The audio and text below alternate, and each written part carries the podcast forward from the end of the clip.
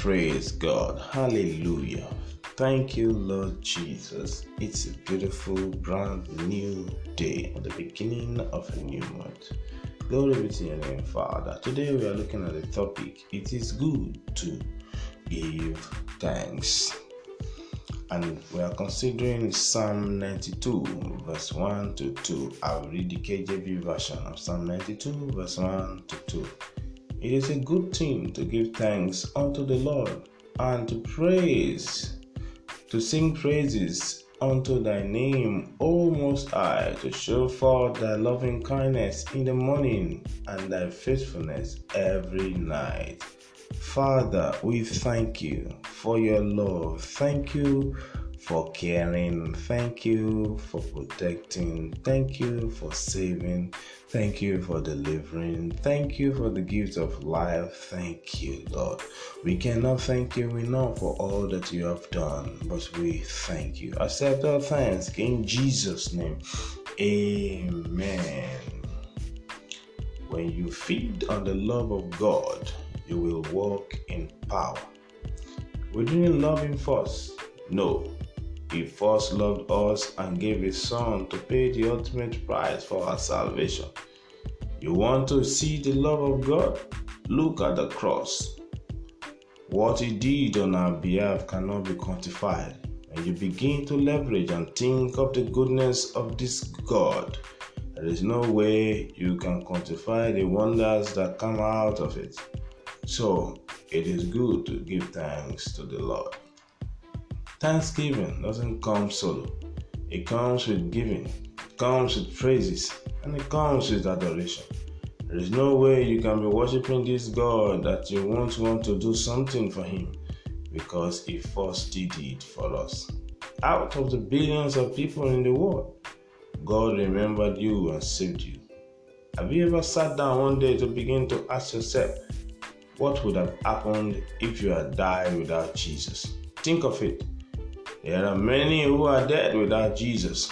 There are some who are dying now without Jesus. With all you know now that there is a heaven to gain and hell to shun, you think it is you who desire to be saved? No, it is not just you.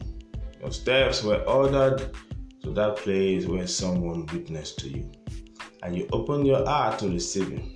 Probably you have been hearing about Jesus for many years and you never listened. But that very day, something happened to you. Think of it. You could have died and gone to hell before you encountered Jesus. We must constantly, constantly show gratitude for our salvation. Never ever take it for granted. Jesus died that you may have life. He died that you may be who you want to be. He died that you will get to that position, have that possession, love that wife, love that children, have everything that you ever desire. Jesus died to make it all happen. Hallelujah. Glory be to God. It is good to give thanks. Let the grace of thanksgiving rest upon you. In Jesus' name. Amen.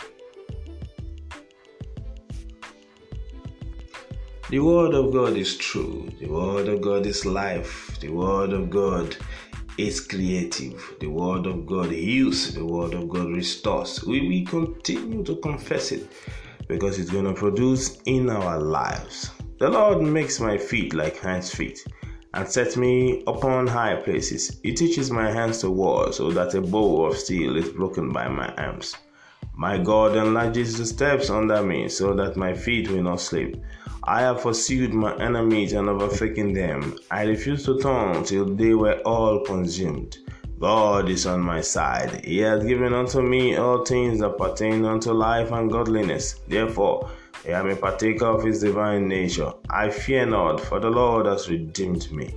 He has called me by my name. I am his. When I pass through the waters, he will be with me, and through the rivers they shall not overflow me. When I walk through the fire, the flame will not be kindled upon me.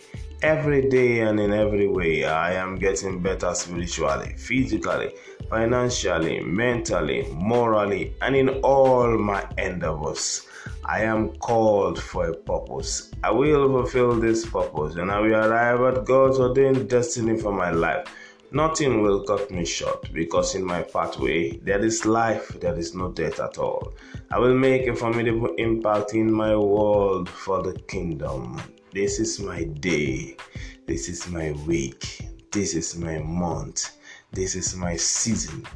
This is my year of all grace. Amen.